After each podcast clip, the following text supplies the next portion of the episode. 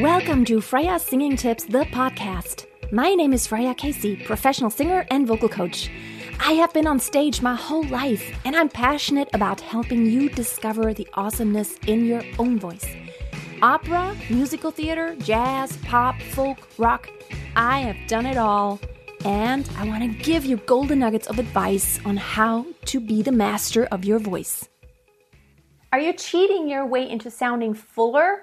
Well, let me talk about this today and find out if you're doing it the right way. Maybe you think you have a pretty full and loud voice, but here's the question Are you doing it in a healthy way? A lot of times I see singers really use the approach of darkening the voice in order to make it fuller. It's a quick fix to kind of sound like, wow, I have a huge voice, but it's not really the smart way to do it. And also, it may sound like it's very loud when you write, like someone's standing right beside you, but it's actually not what carries. So, darkening your voice will make it fuller. And lowering your larynx will make it fuller because when you lower your larynx, it's basically you have more space downward. You just have more space, which means there's more resonance. However, pushing the larynx down too much is not a healthy habit because it really does put strain on your voice. So, does this sound familiar? I'm singing. I'm singing. this already puts strain on my voice. I feel like it's like scratching me. This is darkening my voice or covering up.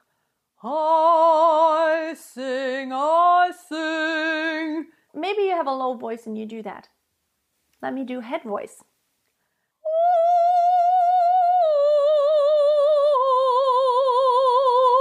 Darkening it. Not a good way, okay?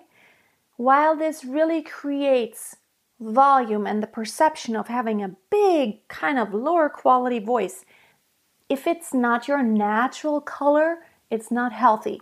You want to make sure you relax your larynx to begin with. As you go higher in pitch, your larynx does naturally want to lower. However, you don't want to push it down when you're not really high yet, and you don't really want to strain it at any point. So, try to keep the brightness in your voice. And the volume really comes by having resonance and overtones. I recently talked about this. Support resonance overtones, trying to, you know, sing into your mask, into your forehead, trying to get all those nooks and crevices and all those bones vibrating along with the pitch that is produced in your vocal tract here. And when you sing head voice too, I have a video about this, how to sing opera. It's not Oh.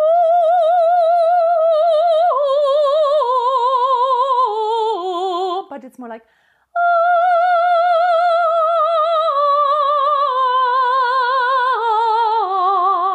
it's bright it's not ah. I couldn't sing higher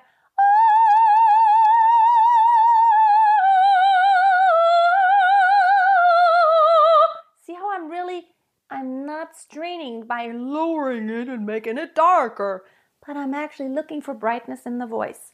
So make sure you're not cheating your way into sounding fuller and hurting yourself and straining too much. Thank you so much for watching today. If you want to find out more about working with me, I offer work one-on-one sessions, group coaching sessions, and self-study courses. You can just go to masteryourvoice.tv. I also do video feedback. You can send me a video and I will send you a detailed analysis of what I have seen and heard. And um, yeah, I'd love to hear from you if you want to get a coach. Have a wonderful day. Until next time, always keep a song in your heart and always keep on singing. Bye.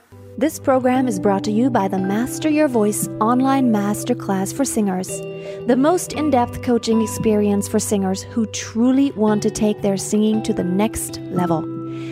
If you have been looking for a way to help you sing with more ease, power, and beauty while getting the support of a world class vocal coach, as well as being held accountable by a small group of singers, who are just as serious about making massive progress as you are, the online masterclass for singers is for you.